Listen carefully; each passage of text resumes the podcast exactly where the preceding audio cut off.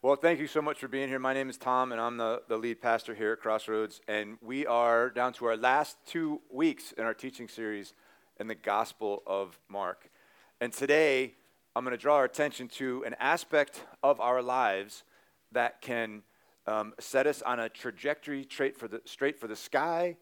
It can keep us grounded, and at the same time, it can cut the legs out from under us. It can dismantle us. It can completely change everything about who we are and what we're doing. And if you ever have ever had a strained relationship or a broken relationship or an amazing relationship or in a, in a relationship that abruptly ends, right? Or um, a relationship that you want to be there and is not. You know what I'm talking about. There is nothing else that is so formative for us as humans as relationships. Created in the image of the triune God, Father, Son, Holy Spirit, one of the mysteries of our faith, God has existed co equally, co eternally in three persons. He has existed in relationship. And we are created in that image. Our relationships form us, they inform us, they actually create our identities. Without relationships, without the relationship with God, without relationship with each other, our identities would be incomplete. if we spent an entire existence completely isolated by ourselves, we would have no idea who we were. So, as we move on, we're going to be um, looking at Mark chapter 15. And what I hope you walk away from today is this this idea that relationships form us and our decisions, for better or for worse. And the single most important relationship that should be the primary relationship in our lives is with God. And if that relationship is in order, we have the original intended foundation for what all other relationships should flow from. So before we jump into 15, the last time we were together, we talked through chapter 12. So, really quick, um, some bullets on Mark's chapter 13 and 14. Jesus predicts the end. He's talking to his disciples and he's telling them things are going to get bad, but I will come back. He also says that nobody Nobody is going to be able to tell you a date when I'm going to come back. Okay? That's really important. The religious leaders continue to refine their plot to kill Jesus. And we'll talk a little bit more about that when we get into chapter 15.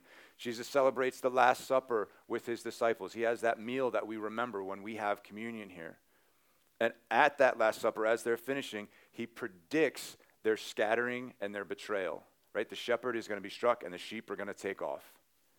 And he, all, he looks around his table at these guys who he has this intimate relationship with, and he looks them in the eye and he says, You guys are all going to abandon me. Um, Jesus prays in the Garden of Gethsemane. He asks his three closest friends, Peter, James, and John, to come with him to keep watch while he's praying. And they fall asleep. But Jesus continues about his way. Even while his buddies, who he asked to come and support him, fall asleep on him, he is still able to pray, Father, your will, not mine, be done. Your will, not mine, be done. Jesus is then betrayed, arrested, and abandoned. There's a, a mob of the um, kind of the henchmen and a handful of the religious leaders, some of the soldiers, and they come to take Jesus captive. And then there's this they call it a trial. It's not a trial, it's a sham that's held overnight, which is illegal. And they bring in witnesses that basically lie and they present trumped up charges about Jesus. And that brings us right to the beginning of, of chapter 15, starting in verse 1. Very early in the morning, the chief priests with the elders, the teachers of the law, and the whole Sanhedrin made their plans. So they bound Jesus, led him away, and handed him over to Pilate. This is kind of the culmination of their plan. But they could not, themselves execute Jesus. Even though they found him guilty of blasphemy, which he was not, they could not execute him, and they wanted him dead and out of the picture. So they turned him over to Pilate, and we'll learn why they, why they did that in a second. They handed him over to Pilate. Are you the king of the Jews? asked Pilate. You have said so, Jesus replied. So, this you have said so is, um, scholars think this is an idiom, right? Like if Gail asks me, hey, you want to have tofu for dinner tonight? And I'm like, whatever. That means, no. yeah. it's like, okay, but not really. So, in, in this case, you have said so.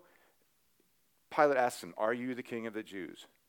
And G- what Jesus is communicating to him is, yeah, I'm the king of the Jews, but not like you think. Remember, the whole back half of the Gospel of Mark has been about Jesus teaching his followers and everybody else how he is going to be the ruling, conquering king, but not with force, not with power, not with might, not politically. He's going to do it differently. And that's what he's reminding Pilate of right here. The chief priest accused him of many things. So Pilate again asked him, Aren't you going to answer? See how many things they are accusing you of? In the Gospel of Luke, this Jesus before Pilate is captured in the, in the, other, um, the other Gospels, the accounts of Jesus' active ministry. The things that they are charging him of are uh, treason, encouraging people not to pay taxes to Caesar, and calling himself a king. There was only one king in the Roman Empire, and that, that was Caesar. So those are the charges that the religious leaders brought to Pilate because they knew Pilate could do something about those. They weren't going to do, Pilate wasn't going to do anything about their charge of blasphemy. Pilate didn't care. But these charges, Pilate has to do something about. But Jesus still made no, uh, but Jesus still made no reply, and Pilate was amazed. All right, so the title of our teaching series is Amazed. This is the last amazed statement in the gospel. Jesus amazed the crowds with his teaching, his authority, and his healing.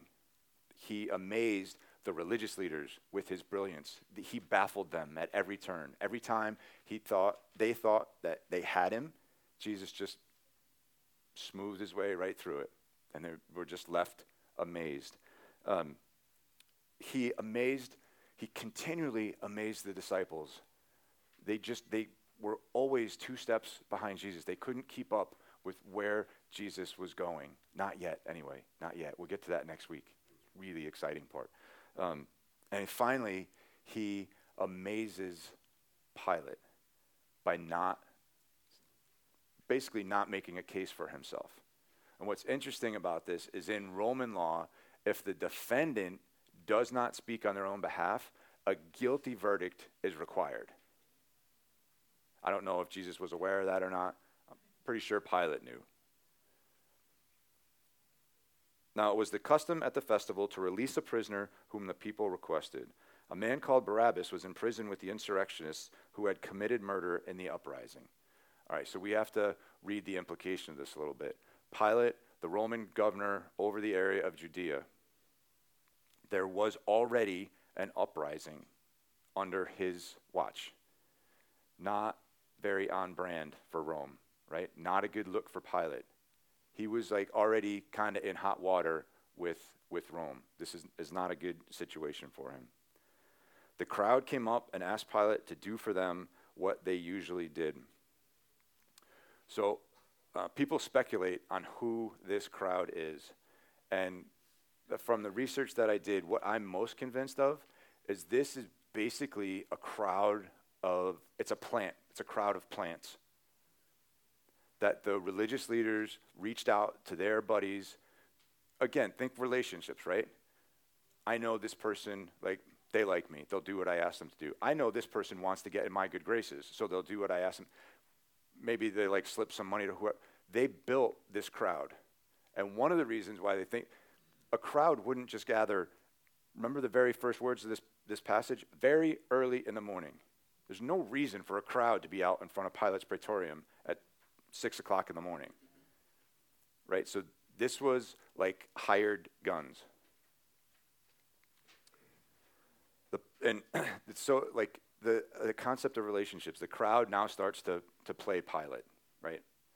The crowd came up and asked Pilate to do for them what he usually did.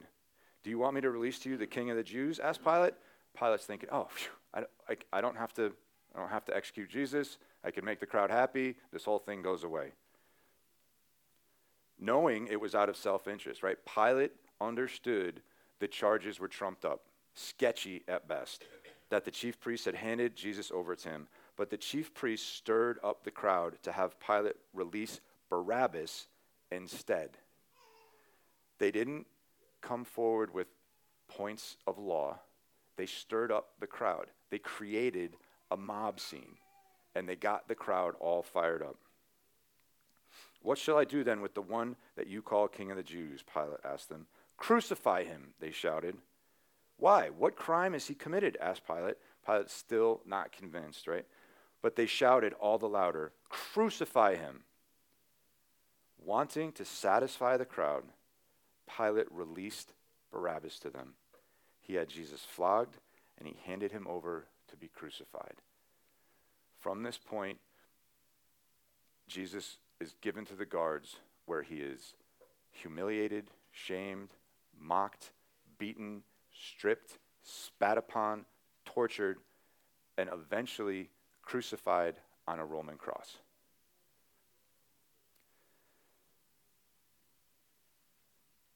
some general observations about this passage, right? The first one, throughout the Gospel of Mark, Jesus continually disappointed the crowds and the people because he was not bringing about a political revolution. And why is he being crucified? He's being crucified as a political revolutionary. The irony of that. The Old Testament prophecy, the, the trial, the the week leading up to Jesus' death, the, um, the Last Supper, the components of the crucifixion. There are so many pieces that the Old Testament predicted in prophecy. But the one that I, I wanted to point out, just to make the point to you, um, comes from Isaiah 53, verse 7. He was oppressed and afflicted, yet he did not open his mouth. He was led like a lamb to the slaughter, and as a sheep before its shears is silent, so he did not open his mouth from the prophet Isaiah, hundreds of years before Jesus stood before Pilate and amazed him because Jesus would not defend himself. The Bible is one continuous story, like my friends at the Bible Project say, that points to Jesus.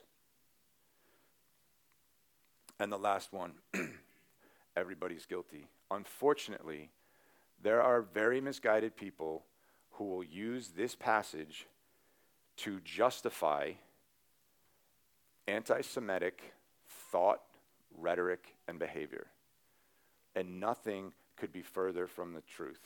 There's a scholar named Craig Keener, and he points out the, the chain that Jesus was kind of handed through. Right? In the garden, Jesus was betrayed by Judas. Judas hands him over to the mob.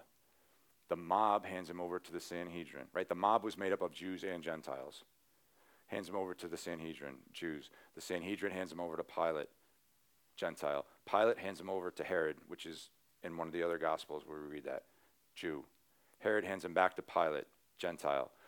Pilate hands him over to the Roman guards, Gentiles, who torture and crucify Jesus. Everyone, then and now, is guilty of the death of Jesus. There's a couple different points in Scripture book of Romans says, We have all fallen short of the glory of God. We've all sinned and fallen short of the glory of God. Again, in Isaiah 53, we all, like sheep, have gone astray. All of us are guilty of this. So, um, I want to point out kind of what I would call three contrasts and then make a comparison. And we're going to do this, we're going to con- contrast and compare relationships. The first one is between the religious leaders and the crowd, right? The religious leaders and the crowd. The religious leaders used their power to manipulate others to get what they want and to maintain their power. The crowd, right? Think of the phrase, there is strength in numbers. The crowd gave up their power to a handful of elites. Numerically, it doesn't make sense, but somehow the religious leaders were able to stir up this crowd to get them to do what they wanted them to do. And as we, we think about the idea of a crowd, um, well, let me just read you this quote first, and then we'll go. Uh, Crowds possess the power to make the timid brave, the good better, or the bad devastating. When passions are shared, they swell, exciting actions to the status of legend or infamy. The power of assembly can build a better society or destroy it. So this crowd got worked up into a frenzy, and it ended up, they ended up crucifying an innocent man. So as we think about this, um, there are, unfortunately, there are examples of like physical crowds in real life getting stirred up.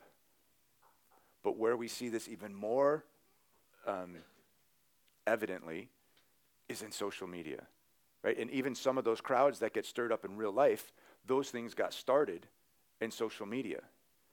There was a, a report that the Senate had commissioned to run after the, the 2016 election. And the report basically pointed out that there's a wing of the Russian government called the IRA. I think it's the Intelligence Research Association. And so much of the dissension and the division and the disunity and, and even some of the racial tension that we felt in our country coming out of that election, they can, through digital trace, they can take a direct line back to Russia, right? Regardless of what your, your politics are, I'm talking about social media, right? So, what is it that, um, that is affecting the decisions that you make, right? More simply put, to whom are you yielding your power and agency and why? Right? If you spend a lot of time on social media, how is that affecting you? What conclusions is it causing you to draw? Have you put yourself in an echo chamber where we all like people to agree with us, right? We find the parts of, of social media out there that just, oh yeah, I agree, that's, that's great. And the algorithm will just feed you more and more and more of that. And so if for, if you are on social media, I would just encourage you as best you can to diversify what you read and who you follow and to carefully examine all of that stuff. Right? Because there's one person to whom we should be submitting. Right? And that's that's Jesus. It's not a relationship with a crowd in the in the interwebs, right? It's Jesus. Jesus and Barabbas. Super interesting. The name Barabbas translates son of the Father. Jesus is the son of the Father. Barabbas um, killed to accomplish his goals. He was a murderer and an insurrectionist. Accomplish his goals. Jesus allowed himself to be killed for the preservation and advancement of others. Diametrically, diametrically opposed. And not just their behaviors, what they did, but Jesus quite literally was on Barabbas' cross. Right? We talk about the story of the gospel being Jesus accepting our punishment. Literally accepted the punishment that was meant for Barabbas. Barabbas was released and went free, and Jesus was crucified in his place. And depending on which translation, translation that you read, the people who were crucified on either side of Jesus, sometimes in the, um, and I think in the NIV it calls them rebels, right? Quite possibly members of that insurrection, Barabbas's, Barabbas's buddies. So Barabbas was part of a group that committed this insurrection. And if they're they're part like I don't know, as I think about trying to put myself in Barabbas' shoes, I would need some pretty loud voices in my ear to convince me that what they were doing in a politic a violent political attempt at an overthrow was a good thing to do right? So, and again, that, that echo chamber idea. And the voices around him were pointing him towards violence and for advancing their goals. So the question with this contrast is do the voices you listen to and the input you process help you lay down your life for the sake of others? The voices that Barabbas listened to led him to kill. Jesus' relationship with his father led him to say, Not my will, but yours be done. And he laid down his life. Contrast number three Jesus and Pilate. Pilate was the picture, the perceived unlimited power. And what did he do with it? In order to satisfy the crowds, he gave in to the crowds. Jesus actually had unlimited power. And what did he do with it? He laid it down for the sake of others. Jesus goes out of his way to let it be known in the Gospels that he laid down his life. Nobody took his life from him, he laid down his life. So, um, I, I guess the, the just jump right to the question what crowd are you trying to satisfy and why? Right? Who speaks most loudly into your life? Coworkers, classmates, spouse, significant other, friend. Go back to two points ago, social media. Our relationships form us like nothing else. So I want to um, let's think about right. The leaders and elites manipulated the crowds. The crowds manipulated Pilate. It is only out of the strength that comes from a relationship with God, right? An attached relationship, meaning we look to God for everything our identity, our sustenance, our provision, our protection, our peace. It's only then that we have the ability to make decisions when we're faced with attempted manipulation or when we're tempted to manipulate somebody else to get what we want. If we're grounded in that relationship with God, we come from a whole different place. And I want to show you Jesus as, as an example of this, right? Jesus, the comparison is the perfection of Jesus in his nature. Jesus is perfectly human and he's perfectly God, right? Perfectly human and perfectly God. As a human, Jesus is like the archetype for all humans. He is what humanity is supposed to be and do and look like. And that, his behaviors, his thoughts, everything about him flowed from his relationship with God, Father and Spirit. And what's really important about that is the nature of God. I, when I introduced this, I talked about God existing in the Trinity. And it wasn't just that God exists in these three, these three persons, co eternally, co equally, self giving relationship. The members of the Trinity exist to bring glory to one another. It's not about what they can do for themselves, it's about what they can do for each other. Jesus, grounded in that relationship, is able to never respond in an anxious way. All of Jesus' responses, all of his actions are grounded in this relationship with God and are helpful, appropriate, and well well timed.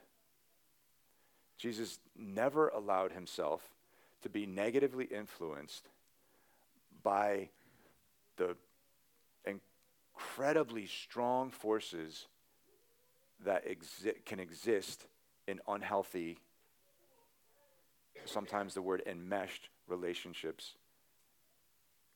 He never allowed those kinds of relationships to affect him. It was a relationship with his father, right?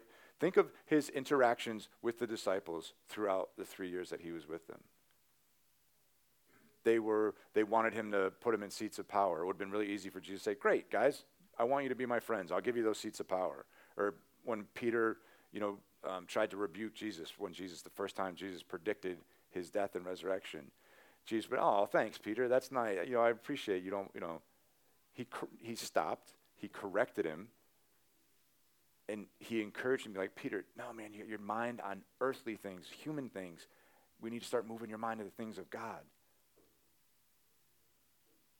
Right? So, as we have this picture of God, perfect relationship with Jesus, and our the, the first exposure that we have from that is our, our parents. And our parents, some of them are better at that than others. But because God is who he is, regardless of the how difficult or how wonderful our families of origin are, God can fill in those gaps. Right? He can he can meet us in the middle of whatever we're at, whatever struggles we have, whatever our past tries to tell us. God can step in and he can shape us into the people that he created us to be.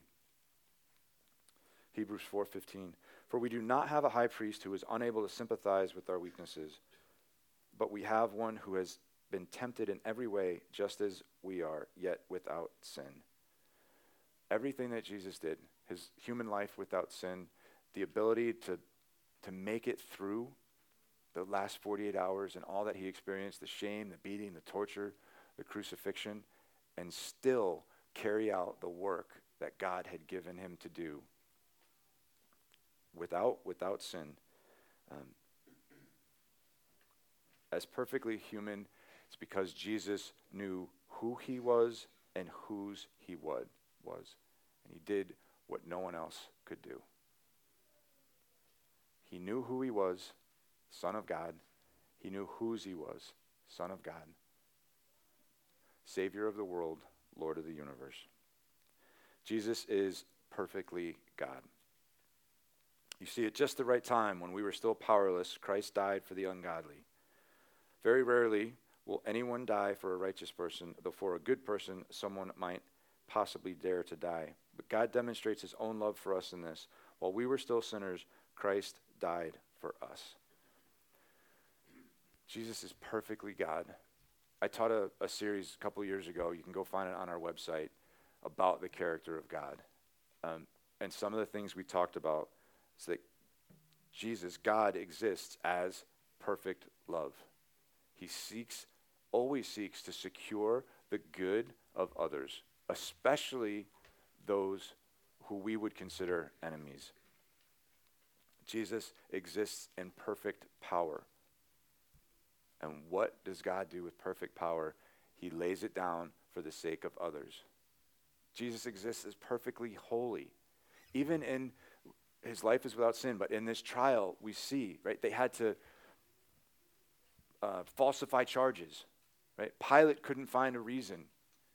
The, the, the religious leaders in the midst of that crowd couldn't point to a legal precedent. All they tried to do was whip up the emotions of, of the crowd. Jesus was perfectly holy. Jesus also exists as in perfect justice. We recognize Jesus' crucifixion as um, the moment that the requirements of God were fulfilled, right? The requirements that throughout human history, from Adam and Eve down to us, could not be fulfilled. But Jesus was able to fill it. Sinless life, he dies on the cross, an innocent death. Oops, sorry. As perfectly God, Jesus created us for relationship with him and makes that ongoing relationship possible through his perfect life, his sinless death, and his triumphant resurrection, which we get to celebrate next weekend. So think about all the relationships and all the interactions between people that existed in the, the, that time frame. How Jesus' relationship with God is what shaped him, what allowed him to do what he did, and how the relationships between the other people created in them the ability to make what in hindsight we look at it be like how could you how could you do that? Terrible terrible decisions. Our relationships form who we are and the decisions that we make for better or for worse